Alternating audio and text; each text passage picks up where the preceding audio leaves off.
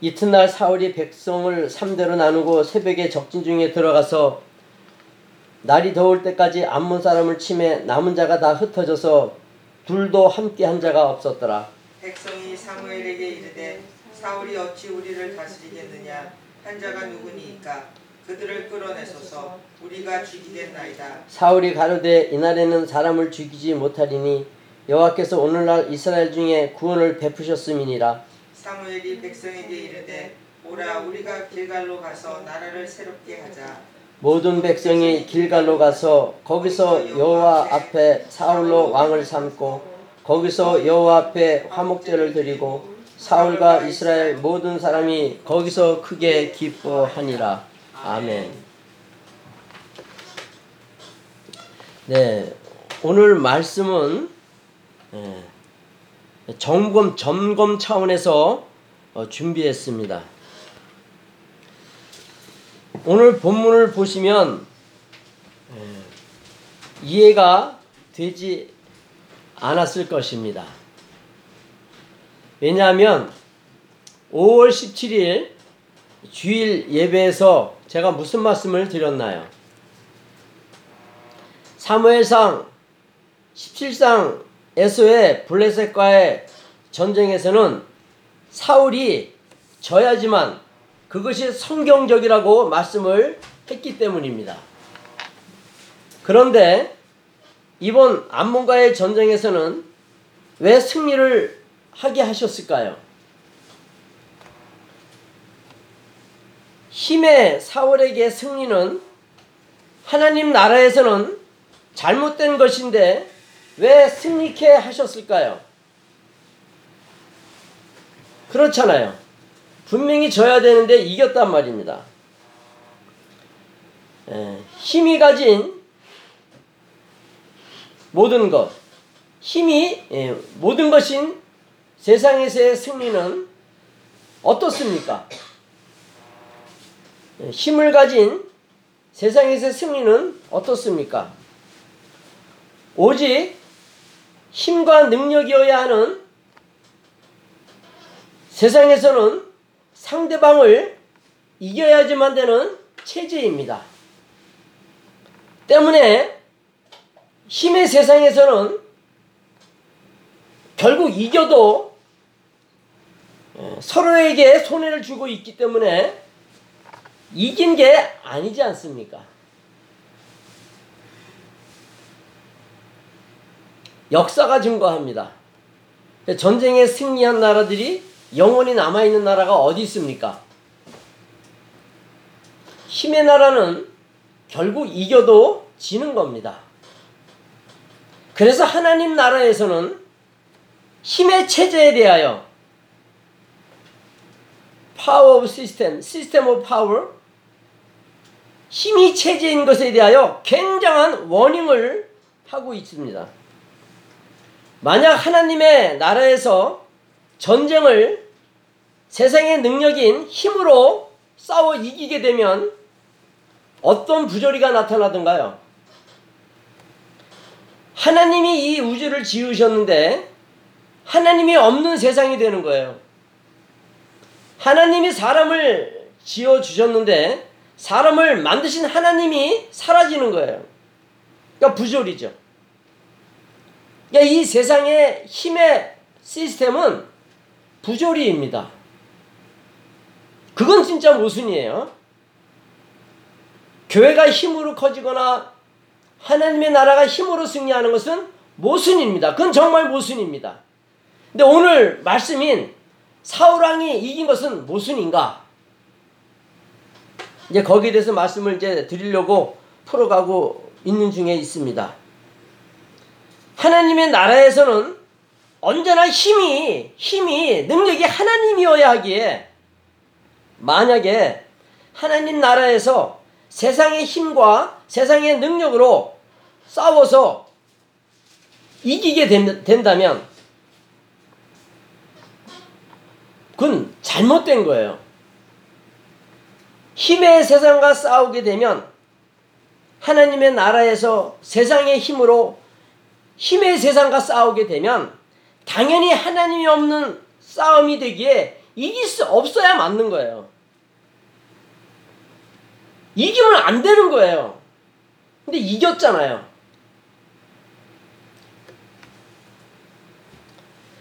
자, 여기서 굉장한 혼선이 올 수 있는 건데, 그러나 제가 아까 말씀드렸지만 사무엘상 17장에서 사울이 블레셋 장수인 골리앗과 싸울 때 40일간 조롱을 당했습니다. 쩔쩔매는 꼴을 우리는 성경을 통해 확인했습니다. 그러나 40일간 골리앗으로부터 받은 조롱을 받으면서 당하고 있는 힘의 사울에게는 합당한 수모라고 말씀을 드렸습니다. 하나님의 통치를 받아야 되는 성도들에게 세상과 전쟁이 일어날 때 자기의 힘과 능력으로 싸우는 것은 그걸 모순이라 그래요.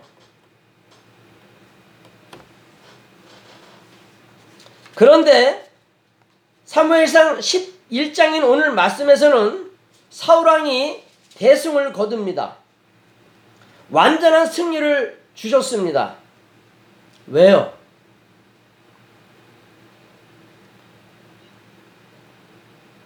그러나 모순인 것처럼 보여야 돼요. 그래서 이것 때문에 여러분이 어제 밤새 고민을 했어야지 길을 벗어나면 안 돼요. 왜 승리하면 안 되는데 승리를 줬을까 하고 고민을 하면서 주님 앞에 기도를 해야지 자기 길로 가면 안 돼요. 주의를 준비하지 못하면 안 돼요. 이 주일이 얼만큼 중요한 것인지 압니까? 이 주일은요, 코로나 바이러스 19임에도 불구하고, in spite of 코로나19, 줄 서 있어야 돼요, 사실 예배 드리려고. 새벽같이 나가서. 근데 나타나질 않거나 지각하거나 이렇습니다. 그리고 자기는 아무렇지 않다는 식으로 앉아있으면 안 돼요. 정말 머리를 싹 깎고 회개를 해야 돼요, 정말. 여자나 남자나. 대개 율법적인 차원일지 모르겠지만 지금 주변 보십시오. 왜 경찰이 있어야 합니까? 왜 법이 있어야 합니까? 모두가 아까 얘기했듯이 양의 가면을 쓴 1위 때이기 때문에 그래요. 울프이기 때문에 그래요. 겉으로는 쉽인데 속에는 울프란 말이에요. 1위 때란 말입니다. 폭스란 말입니다. 그래서 중요한 것이 법이 필요하고 경찰이 필요한 거죠. 없었으면 어떻게 됐을까요? 이미 뒤집어졌죠. 마찬가지예요. 우리에게도 중요한 것은 사랑 이전에 내가 누구인지를 모르면 안 되기에 주신 게 법이죠. 근데 사울과 같은 사람에게 승리를 주는 거예요. 사울이 누군지는 잘 알잖아요. 왜 사울에게 승리를 줬어요? 모순이 아니라 사울의 준수함에 대한 평가 차원이에요. 이런 해석은 하는 사람이 없어요. 저만 이렇게 하고 있는데 이렇게밖에 할 수밖에 없어요. 사울의 준수함에 대한 평가 차원에서의 승리예요. 너희들이 원하던 바로 그런 인물이야. 그래 너희들이 원하는 그런 인물을 내가 세웠어. 너희들의 비유, 너희들의 관점으로 볼 때 사울은 대단히 괜찮은 인물이라는 것을 드러내 주시려는 차원에서의 대승이에요. 만약에 힘도 없는 그런 자를 이스라엘의 초대왕으로 세워서 실패하면 이스라엘이 무엇이라고 할까요? 힘이 없는 자를 왕으로 세워서 늘 실패를 하게 하므로 하나님만 너희들의 왕이어야 한다는 것을 가르친다면 이스라엘이 무엇이라고 할까요? 아니 하나님 우리하고 장난합니까? 농담합니까? 우리를 바보로 여깁니까? 라고 하지 않을까요? 잘 생각해야 돼요. 그렇죠. 그건 눈 감고 야옹하는 식이고 손바닥으로 하늘을 가리는 식입니다. 그렇습니다. 농담이 되는 건데 어떻게 거룩하신 하나님께서 농담할 수가 있어요? 하나님이 농담한다는 것은 스스로 자신의 거룩함을 비하하는 거기 때문에 말이 안 되는 겁니다. 전능하신 하나님께서 자기를 드러내시는데 농담하실 수 없어요. 안 됩니다. 그러기에 사무엘상 11장의 대승은 결국 굉장히 중요한 내용을 갖고 있는데 사울은 스펙 면에서 최고의 인물인 것을 증거해 주고 있어요.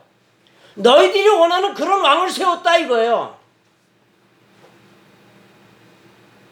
그런 스펙이 된 인물인 사울을 세워 주셨지만 사울은 거기까지였다. 거기까지였다. 아시겠어요? 그렇습니다. 늘 말씀을 드리지만 세상에서 준수하다고 하여 되는 문제가 아니죠. 은혜를 모르는 사람은 항상 거기까지예요. 모순이 아니에요.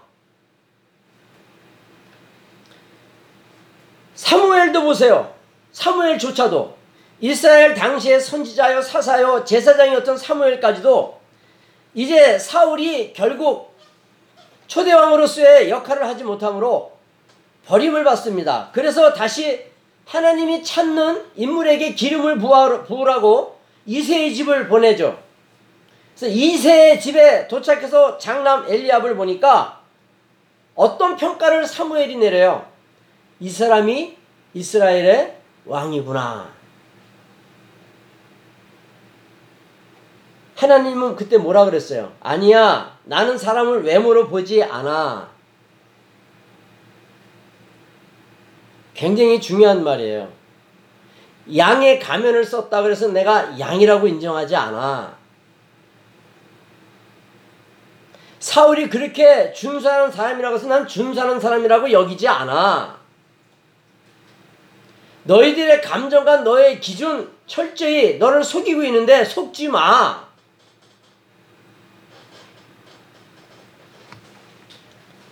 사실 사울왕의 그 준수함은 첫 전쟁에서 승리는 줬지만 그 승리는 다른 뜻이 없는 사울은 거기까지야. 그리고 나는 너희들이 원하는 왕을 세웠어.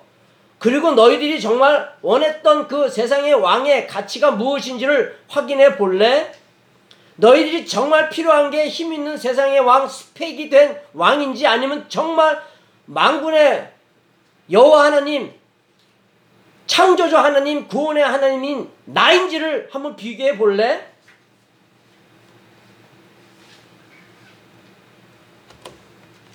사람은요 언제든지 감정에 의한 평가를 합니다. 그러다 보니까 사무엘상 11장에서 뿐만이 아니라 10장에서도 하나님의 신까지 임하다가 보니까 사울에 대한 평가를 못해요. 그렇지 않습니까? 우리도 보기에 괜찮은 사람 같으면 괜찮은 사람으로 여겨버리고 말죠. 손 자기 기준이죠. 자기 감정이 항상 자기를 어떻게 힘들게 하는지 알아야 되는데 모르더라는 거예요. 우리의 한계라고 얘기할 수밖에 없습니다. 사무엘 11장에 나오는 그 놀라운 사울의 관용과 놀라운 전쟁에서의 승리를 가져온 그의 실력에 속지 말라는 거죠. 사울은 거기까지였고 너희들이 원하는 왕의 실력은 이제 두고 보라는 거죠. 내가 너희들에게 쓸데없이 스펙이 없는 하찮은 사람을 세운 게 아니라는 거죠. 딱 너희들이 원하는 왕을 세웠다는 거죠. 그 왕이 이렇게 괜찮다는 거죠. 너희들의 눈으로 볼 때. 그냥 거기까지라는 거예요. 그거를 평가할 수 있어야 돼요.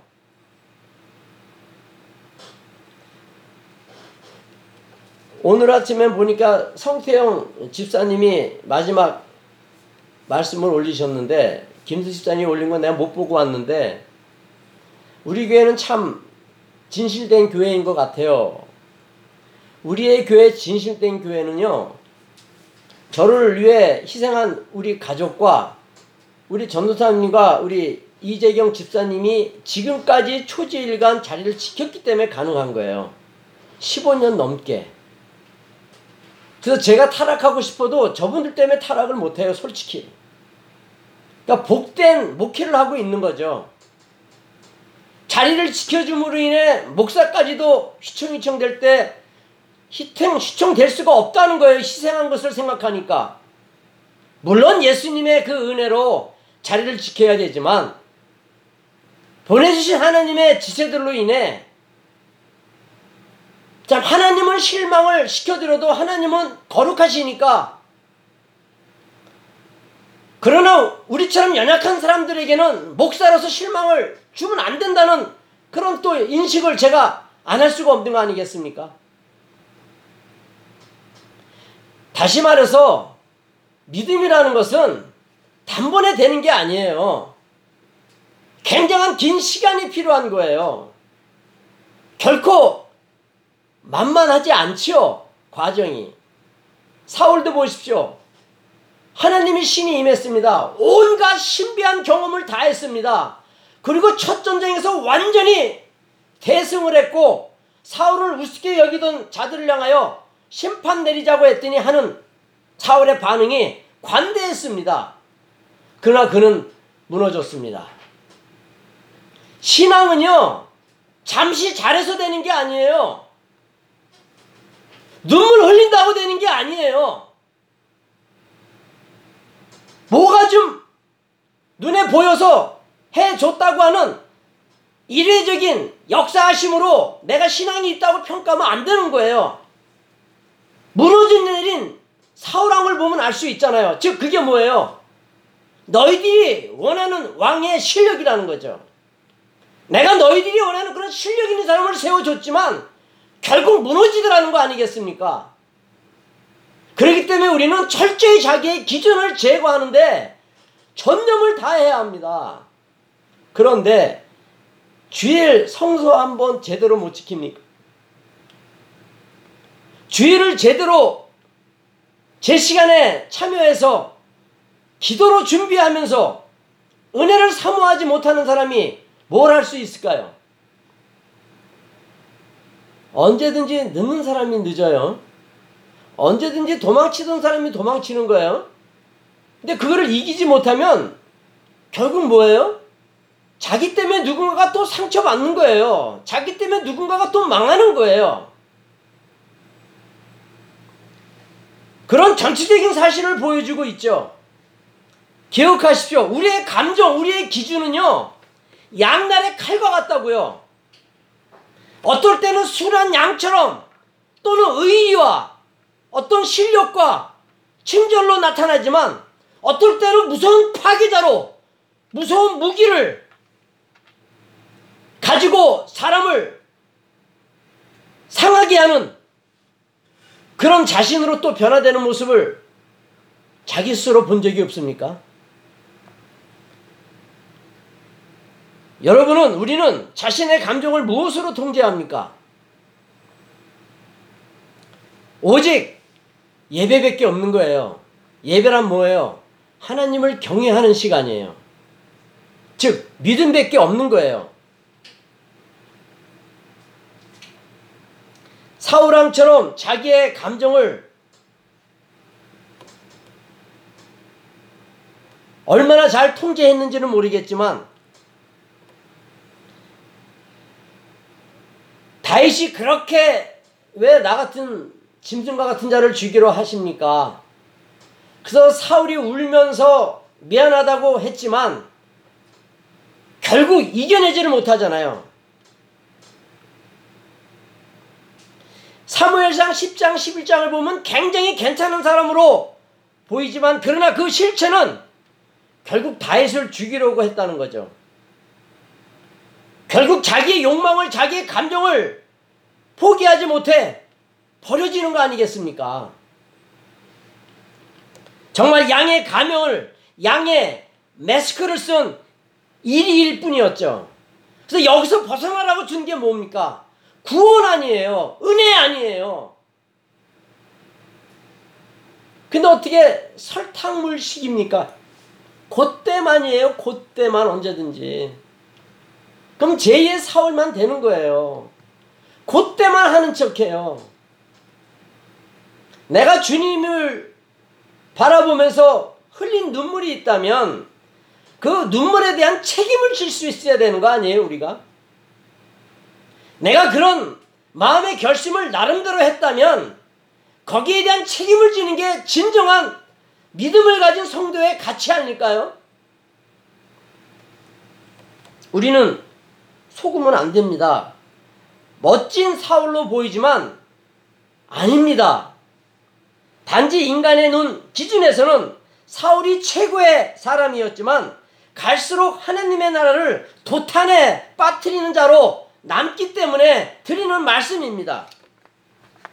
결국 이스라엘의 실패와 패배로 인한 주변 국가의 식민지 생활은 식민지로 인한 그 이스라엘의 고통을 그리고 고통을 당해 했던 것은 이스라엘이 힘과 실력이 없어서가 아니라는 것을 또 보여주면서 결국 세상의 반곡과 자기의 기준으로 해결하려는 그 결과가 어떠함을 사울을 통하여 잘 보여주고 있죠. 인간의 힘과 능력은 무한할 수 없습니다. 하나님 나라에서의 왕은 오직 믿음이어야지 세상 왕들처럼 그리고 사울 왕처럼 믿음 없이 힘으로 나라를 다스리면 자기 감정과 기준으로 다스리면 무너질 수밖에 없는 거예요. 근데 우리는 사무엘상 10장 11장에 속아 넘어가요. 그래서 지난 시간에도 말씀을 드렸지만 하나님께서 사울에게 새 마음을 주시고 놀라운 영적인 경험을 확인하게 해주시고 말씀하신 대로 돌아오는 동안 그대로 일어났잖아요. 예언자의 반열까지 올려주셨지만 결국에는 시기심과 이기심과 열등감으로 다윗을 죽이려고 하는 나라를 망하게 하더라는 것입니다.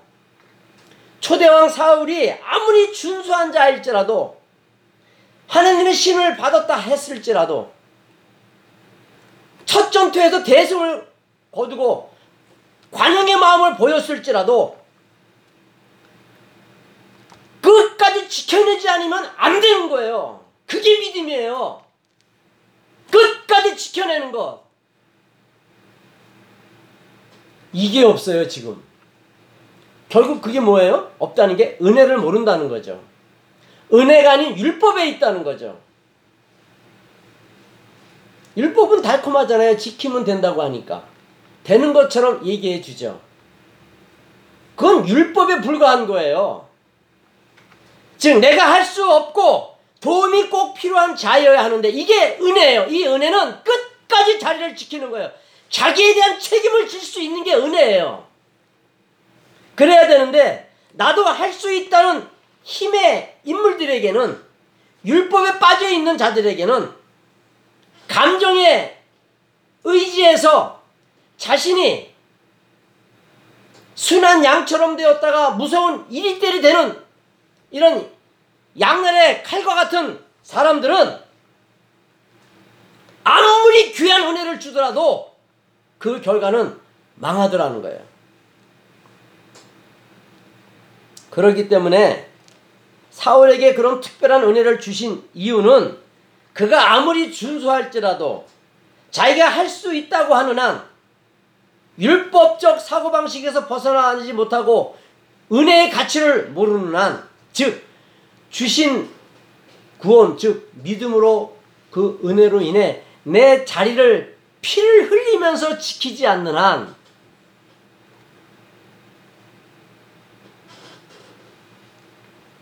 안 된다는 거예요.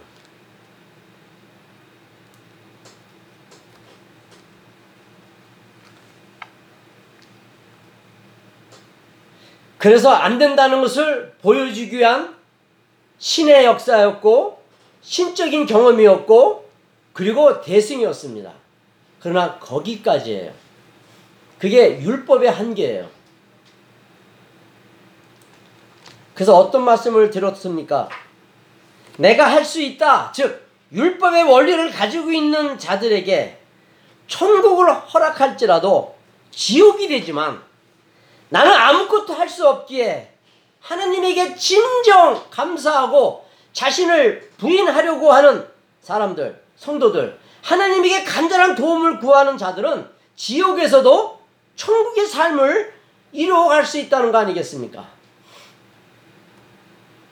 그런데 어떤 분이 이런 질문을 하더라고요. 그래서 이 설교를 준비하게 된 건데 하나님이 사울에게 새 마음까지 주셨는데 왜 망할 수 있습니까? 왜 버려집니까? 오늘 말씀은 무슨 입니까? 라는 식으로 예, 질문을 하더라고요. 그래서 오늘 말씀을 준비한 거예요, 사실은. 저희 교회 특징은 뭡니까? 아주 작게, 정말 가족과 같은 교회이기에 한 사람이라도 이해를 못하게 되면 의미가 없습니다. 그렇지 않습니까? 그래서 사실 사무엘상 11장은 스킵하려고 했었어요. 그러다가 또 한 번 의심할 수 있는 여지가 있기에 말씀을 이렇게 준비했는데 어떻습니까? 지금까지 드린 말씀이 나는 무엇에 의한 결정과 선택으로 지금 오직 믿음으로 사는 내 자신인지 아니면 양의 가면을 쓴 1위로 살아가면서 흉내만 내고 있는지 그래서 혹시 거기까지라는 하나님의 무서운 무서운 호평을 받고 있는 지금의 삶은 아닌지 생각해 보자는 거죠. 사무엘상 10장 6, 절과 7절을 다시 봅니다. 사무엘상 10장 6절과 7절 내게는 여호와의 신이 크게 임하리니 너도 그들과 함께 예언을 하고 변화의 새 사람이 되리라. 이 징조가 내게 임하거든 너는 기회를 따라 행하라. 하나님이 너와 함께 하시느니라. 우리 성지의 기도죠. 성지의 그 참 소중한 기도. 이 말씀에서 보면 사울이 성령을 받습니다. 여기서 다들 아니 이게 뭐야? 새신을 받았는데 예언도 했는데 그가 실패한다고? 아니 한 번 구원은 영원하다면서 말이 다르네? 모순이네? 분명히 의심이 되는 거죠. 그럼 성경에서 액면 그대로 액면 그대로 기록된 말씀 그대로 다 믿으면 성경은요 앞뒤가 안 맞는 말씀이 돼요. 모순의 말씀이 된단 말이에요. 액면 그대로 믿으면 성경은요 액면 그대로 믿을 때도 있지만 또는 오늘 말씀처럼 앞뒤가 전혀 맞지 않는 경우도 생기고 또는 특히 보이지 않는 행간에 감춰진 말씀도 꺼집어 내야 되는 어려운 말씀이에요. 그래서 성경은 일반인들이 도무지 이해할 수 없기에 고린도전서 2장을 가보세요. 무슨 말씀이 있나? 고린도전서 2장 이런 말씀을 우리에게 주고 있는 거예요. 사울을 통하여 고린도 교인들에게 6절서부터 읽습니다. 6절서부터 12절입니다. 잘 보세요. 그래서 우리가 성경 공부를 하는 거고 말씀의 소중함을 안전할 수가 없죠. 6절. 그러나 우리가 온전한 자들 중에서 지혜를 말하노니 이는 이 세상의 지혜가 아니요 또 이 세상에 없어질 관원의 지혜도 아니요. 오직 비밀한 가운데 있는 하나님의 지혜를 말하는 것이니 곧 감추었던 것인데 하나님이 우리의 영광을 위하사 만세 전에 미리 정하신 것이라. 이 지혜는 이 세대의 관원이 하나도 알지 못하였나니 만일 알았다면 영광의 주를 십자가에 못 박지 아니하였으리라 이 지혜를 몰랐다는 거죠 9절 기록된 바 하나님이 자기를 사랑하는 자들을 위하여 예비하신 모든 것은 눈으로 보지 못하고 귀로도 듣지 못하고 사람의 마음으로도 생각지 못하였다함과 같으니라. 인간의 눈과 귀로 지혜로는 알 수가 없는 말씀이죠. 10절.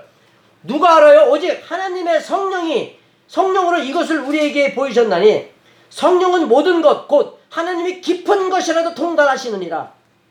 11절. 사람의 사정을 사람의 속에 있는 영 외에 누가 알리요? 사람은 사람만 알죠. 이와 같이 하나님의 사정도 하나님의 영 외에는 아무도 알지 못하느니라. 우리가 세상의 영을 받지 아니하고 오직 하나님께로 온 영을 받았으니 이는 우리로 하여금 하나님께서 우리에게 은혜로 주신 것을 알게 하려 하심이라. 하나님의 도움이 없이는 도와주지 아니하시면 성경은 이해가 되지 않는 거예요. 액면 그대로 해석하면 어떻게 돼요?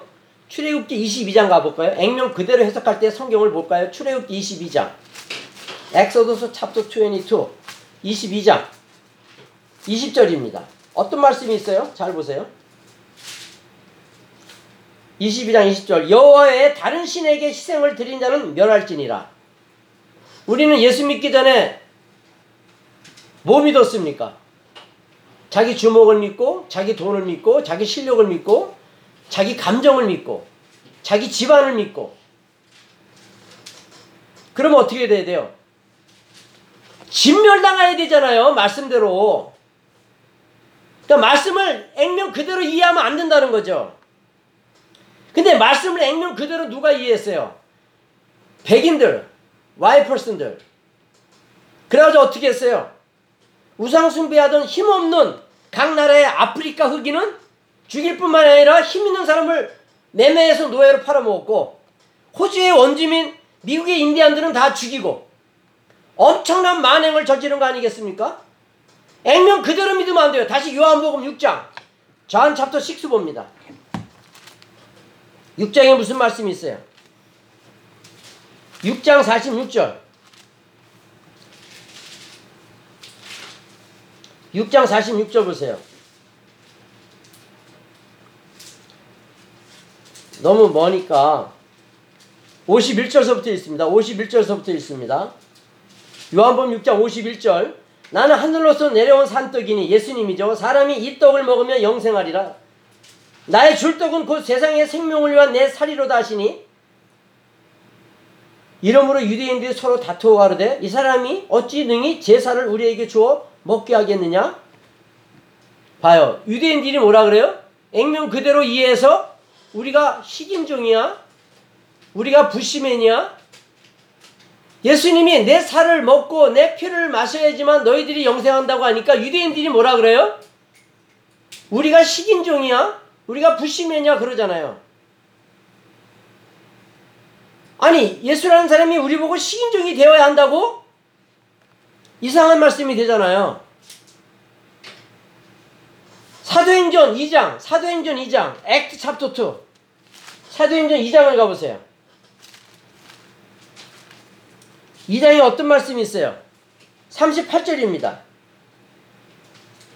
베드로가 가로되 너희가 회개하여 각각 예수 그리스도의 이름으로 세례를 받고 죄 사함을 얻으라.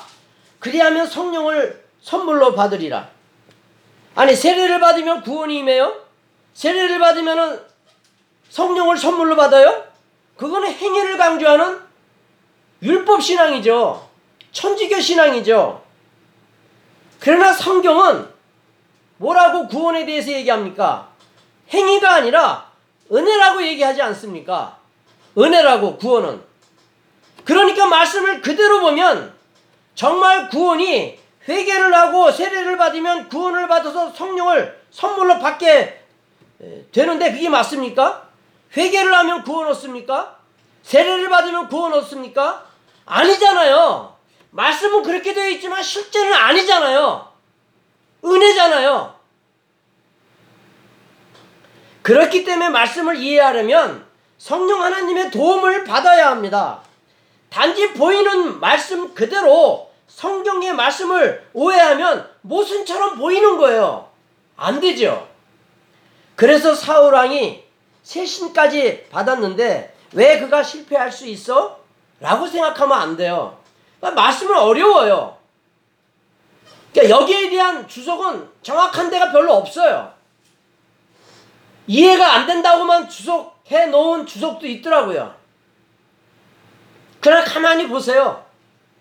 제가 오늘 이 본문에 대한 해석을 하고 있는데 가만히 생각해 보세요.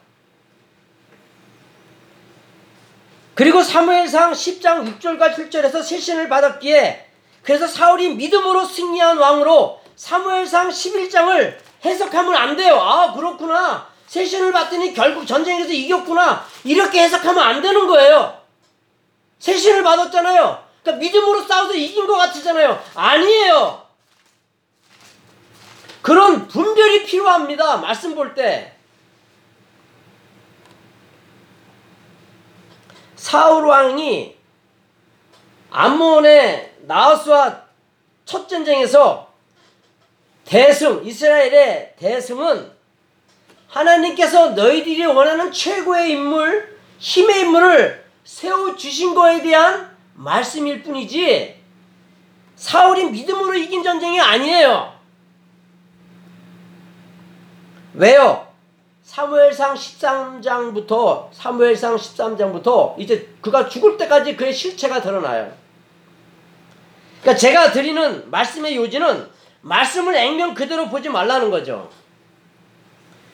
성경 전체와 올바른 구원의 원리를 모르고서는 말씀을 도무지 알 수 없는 거예요.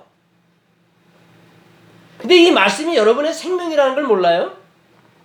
말씀이 얼마나 중요한 건지를 몰라가지고 그렇게 인색해야 합니까? 정말 굶어 죽어도요, 말씀은 붙들어야 되는 거예요. 그게 지혜고 능력이고 잘하는 거예요.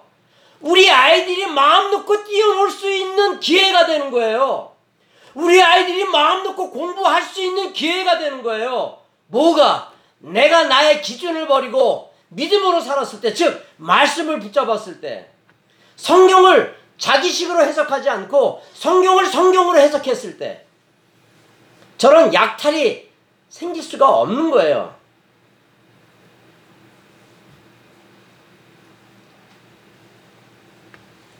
하나님 나라에서의 왕의 자격은 세상 기준과 스펙의 완성으로 될 수 없습니다. 그래서 말씀 봐요. 신명기 7장에서 17장, Deuteronomy chapter 17에서 무슨 말씀이 있어요? 우리가 다 배웠지만 Deuteronomy 17 이런 말씀을 우리에게 주지 않아요. 누구에게? 왕에게. Deuteronomy 17, 18 through 20 잘 보세요. 무슨 말씀이 있나?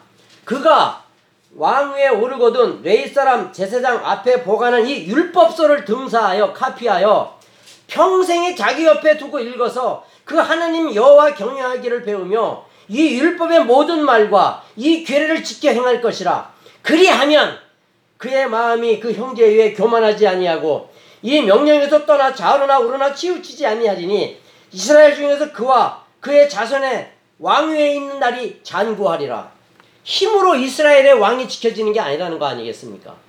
말씀이라고 얘기하잖아요. 거기뿐만이 아니라 시편 44편, Psalm 44 보세요. 무슨 말씀이 기록되어 있나? Psalm 44.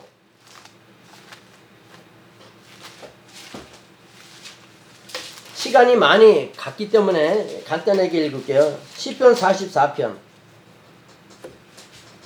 4절서부터 있습니다. 4절서부터 있습니다. 하나님이여 주는 나의 왕이시니 야곱에게 구원을 베푸소서 우리가 주를 의지하여 우리 대적을 누르고 우리를 치려 일어나는 자를 주의 이름으로 밟으리이다. 나는 내 활을 의지하지 아니할 것이요 내 칼도 나를 구원치 못하리라. 오직 주께서 우리를 우리 대적에게서 구원하시고 우리를 미워하는 자로 수치를 당케 하셨나이다. 우리가 종일 하나님을 자랑하였나이다. 우리가 하나님의 이름을 영원히 감사하리이다. 하나님을 사랑하고 믿고 의지할 때 진정한 승리가 온다는 거 아니겠습니까? 시편 147편에서 동일한 말씀이 기록되어 있어요. 방벽을 의지하지 말라는 거예요. 내 힘을 의지하지 말라는 거예요. 말씀을 의지하면 너희들은 다 산다는 거예요.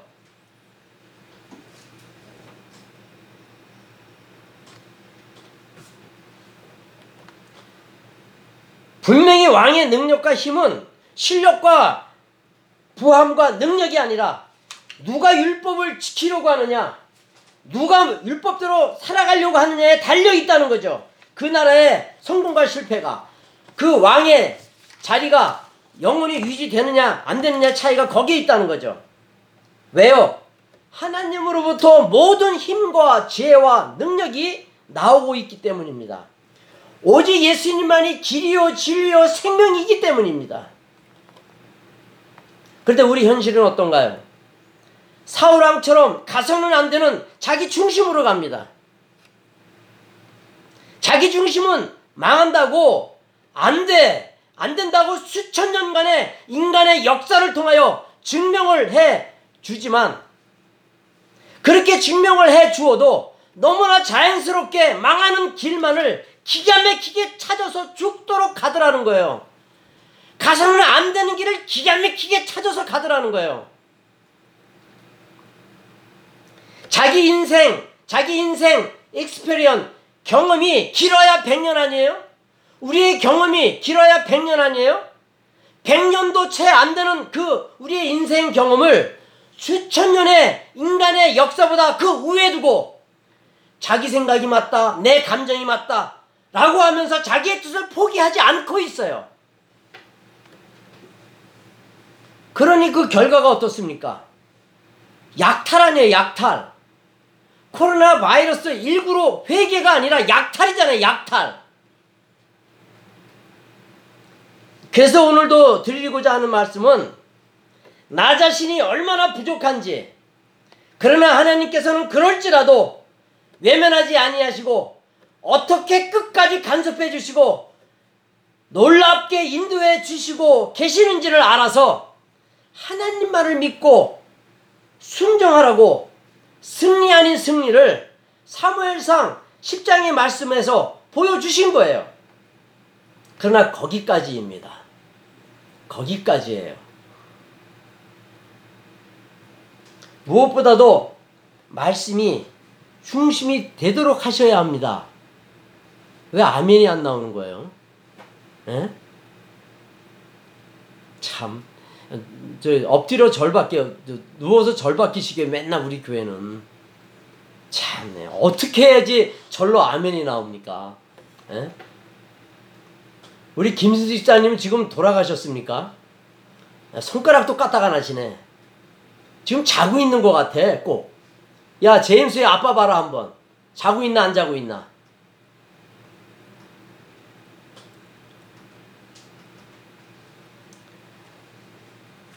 고통의 멍에.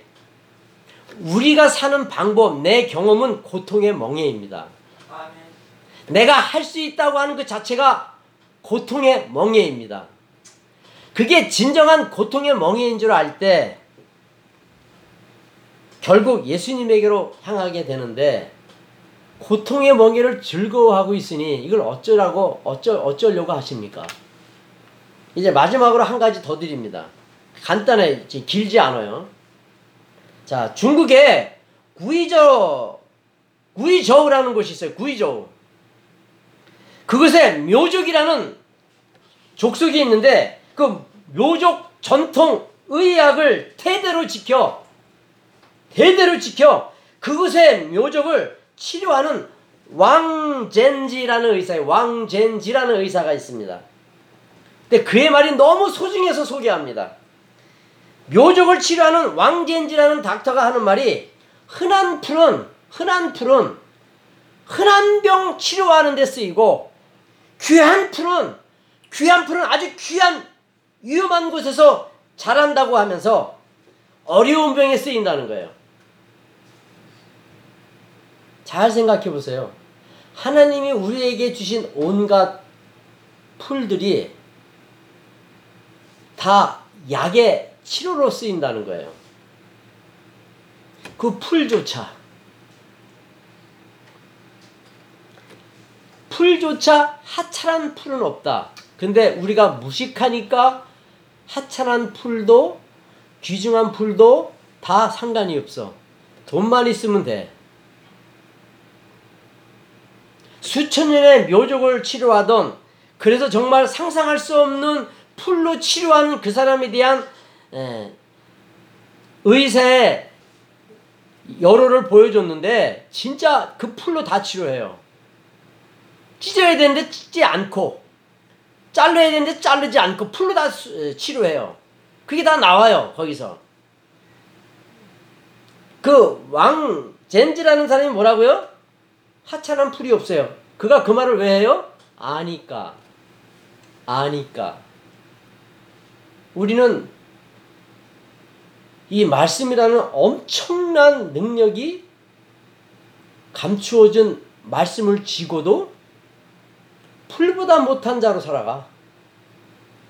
하찮은 풀이 아니라 하찮은 풀도 고치는 풀인데 우리는 사람을 다치게 하는 사람으로 살아간다면 말씀을 모르니까 귀중한 풀과 비교 안 되는 소중한 영혼들이 흔한 풀보다 못한 인생으로 인생이 망가지더라는 거 아니겠습니까?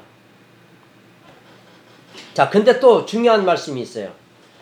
그렇게 하나님께서는 그 하찮은 풀로도 인생을 치료한다는데 왜 사무엘상 11장에서는 전쟁으로 풉니까? 하나님의 실력이 어떤 실력인지 알잖아요. 그 흔한 풀로도 사람을 치료하는. 그러니까 우리가 천국에 가면요. 하나님께서 우리에게 난리를 줘가지고 우리 보이던 모든 풀이 우리를 완벽하게 영생에 이르게 하는 약초가 되는 거예요. 그거 아세요 혹시? 하나님이 준 모든 것이 우리를 영생하게 하는 모든 선물이라는 거예요. 그게 우리 하나님이고 그게 하나님의 나라예요. 하나님의 나라에 가면 우리의 모든 기준이 바뀌면서 하나님의 그 능력으로 지금까지 흔한 풀로 여겼던 것들이 우리를 영생하게 하는 약초가 되면서 우리는 영생하게 되는데 그 놀라운 하나님께서 사무엘상 11장에 왜 전쟁으로 해결합니까?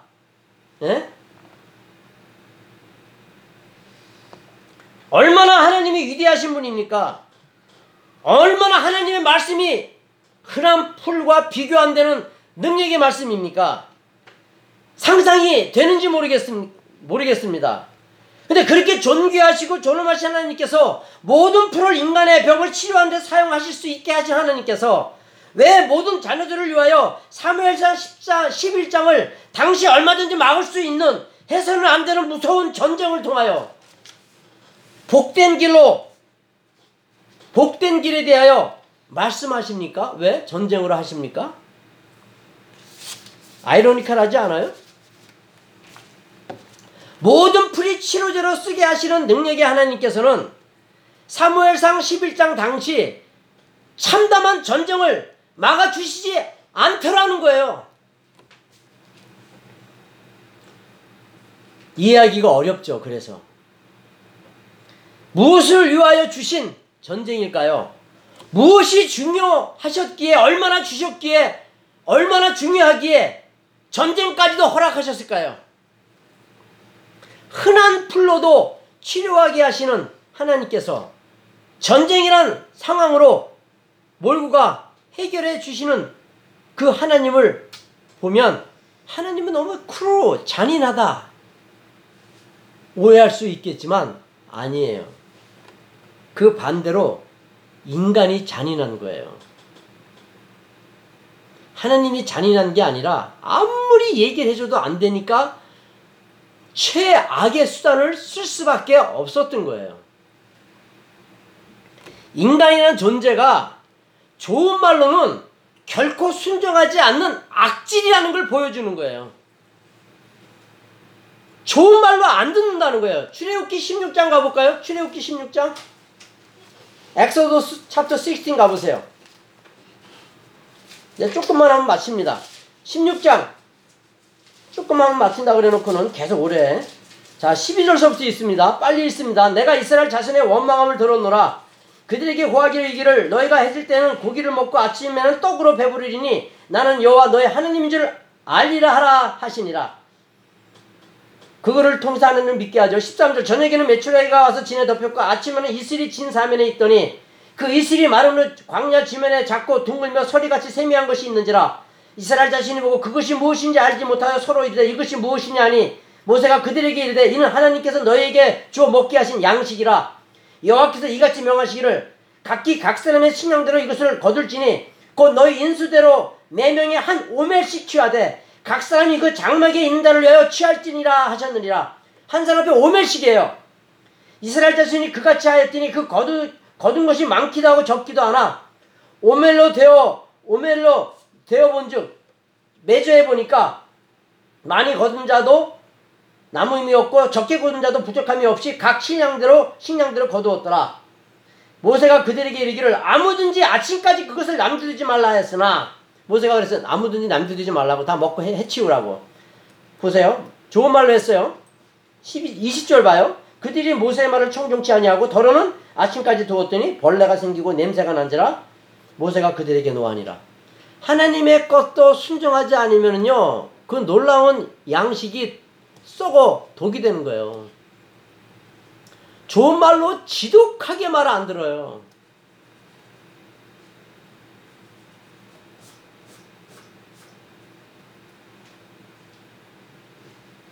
여기만이 아니에요.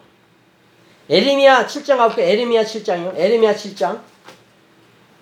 에레미야 7장. 하나님이 뭐라고 얘기하냐면 에레미야, 제레미야 챕터 7. 에레미야 7장 13절. 13절. 나 여호와가 말하노니 이제 너희가 그 모든 일을 행하였으며 내가 너희에게 말하되 새벽부터 부지런히 말하여 듣지 아니하였고 너희를 불러도 대답지 아니하였느니라. 25절, 7장 25절, 25절, 26절, 26절, 25절, 26절. 너희 열조가 애굽에서 나온 날부터 오늘까지 내가 내종 선자들을 너에게 보내었을 때 부지런히 보내었으나 너희가 나를 청정치 아니하며 귀를 기울이지 아니하고 목을 굳게 하여 너희 열조보다 악을 더 행하였느니라. 에레미야 22장, 22장, 21절, 22장, 21절. 22장 21절 에레미야 내가 편안할 때 내가 내게 말하였으나 내 말이 나는 듣지 아니하리라 하였나니 내가 어려서부터 내 목소리를 청정치 아니함이 내 습관이라. 아휴 정말 정말 예, 참 안타깝습니다. 25장 4절 25장 4절 또 있어요 여호와께서 그 모든 종 선자를 너에게 보내실 때 부지런히 보내었, 보내셨으나 너희가 듣지 아니하였으니 귀를 기울여 들려고도 아니하였도다. 인간은 정말 악질입니다. 정말 악질이에요. 예수님이 어떻게 죽었어요? C.S. 리스가 어떻게 표현했어요? 에? 근데 그 잠시의 그 괴로움을 못 이겨요? 우리는 어떤가요? 좋은 말로 하실 때 잘 듣고 있습니까? 아, 은혜에 감사해서 그렇게 눈물을 흘려놓고는 그 흘린 눈물의 가치를 확보하고 있습니까?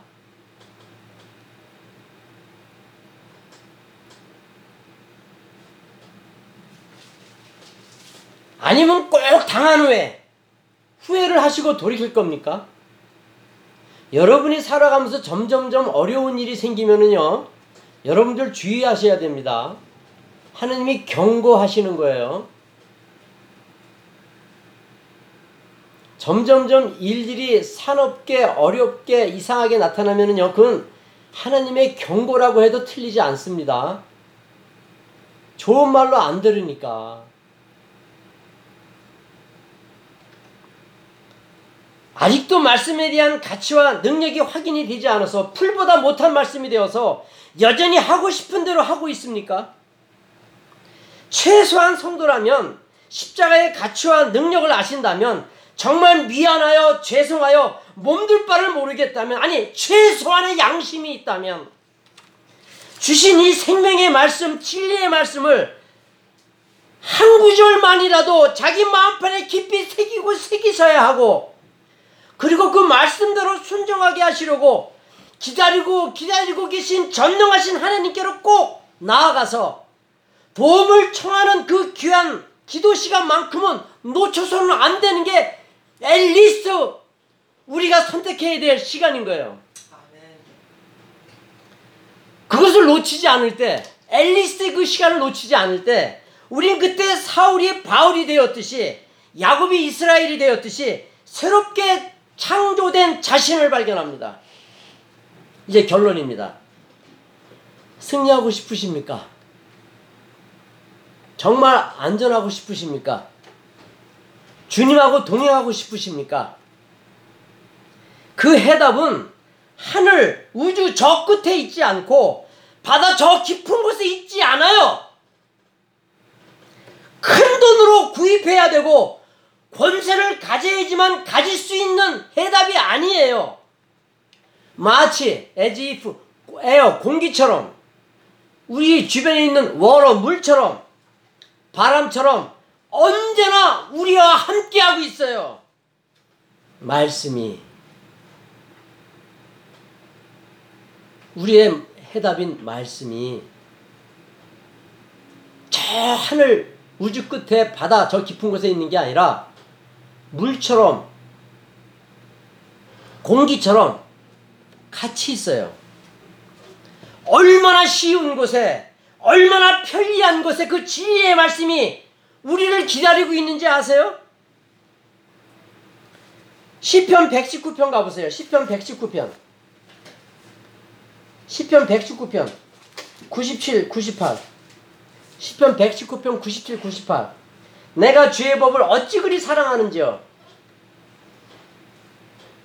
물처럼 공기처럼 사랑하는 거죠. 내가 그것을 종일 묵상하나이다. 그러니까 은혜가 있는 사람은 물 위에 걷는 것, 귀신을 쫓는 것, 죽은 자를 살리는 게 기적이 아니라 은혜를 아는 사람은 보는 게 기적이고 듣는 게 기적이고 먹는 게 기적이고 일하는 게 기적이고 내 가족이 있는 게 기적이고 내가 생각할 수 있는 게 기적이고 그게 기적이에요. 공기가 기적이고 물이 기적이고 공기를 주신 하나님을 믿게 된 것이 그게 기적이지 물 위를 걷고 죽은 자를 살리는 게 기적이 아니란 말이다. 그러니까 뭐라 그래요? 97절에 말씀을 그렇게 사랑하는 거예요. 너무나 흔한 말씀인데 얼마나 흔해요. 얼마나 물이 흔해요. 얼마나 공기가 흔해요. 그러나 지독하게 사랑하는 게 진짜 은혜를 아는 사람이에요.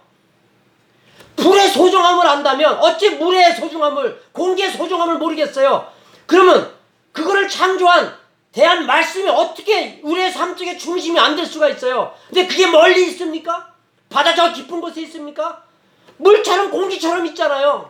사랑해야죠 이렇게 98절 주의 계명이 항상 나와 함께으로 물처럼 공기처럼 그것이 나를 원수보다 지혜롭게 하나이다. 그것을 항상 종일 묵상하나이다.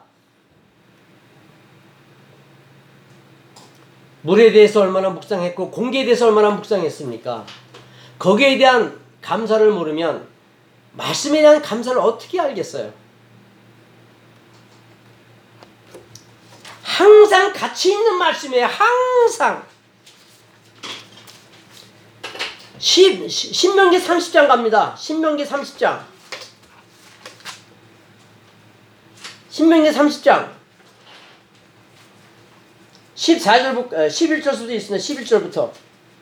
거기 그렇게 써 있잖아요. 이미 배웠지만 30장 11절 내가 오늘날 내게 명한 이 명령은 내게 어려운 것도 아니요 먼게 먼 것도 아니요 하늘에 있는 것도 아니니 내가 이르기를 누가 우리를 왜 하늘에 올라와서 그 명령을 우리에게 가져 어, 우리에게로 가지고 와서 우리에게 들려 행하게 할거 할 것이 아니고 이것이 바다 밖에 있는 것이 아니니 내가 내게 내게 이르기를 누가 우리를 위하여 바다를 건너가서 그 명령을 우리에게로 가져와서 우리에게 들려 행하게 할거할 것도 아니라 말씀은 어디 있다고요? 공기처럼 물처럼. 오직 그 말씀이 내게 심히 가까워 내 입에 있으며 내 마음에 있은즉 내가 이를 행할 수 있으리라. 보라, 내가 오늘날 생명과 복과 사명과 화를 내 앞에 두었나니. 누구 책임이에요? 구원이. 하나님 책임이에요? 내 책임이에요? 내 책임이에요.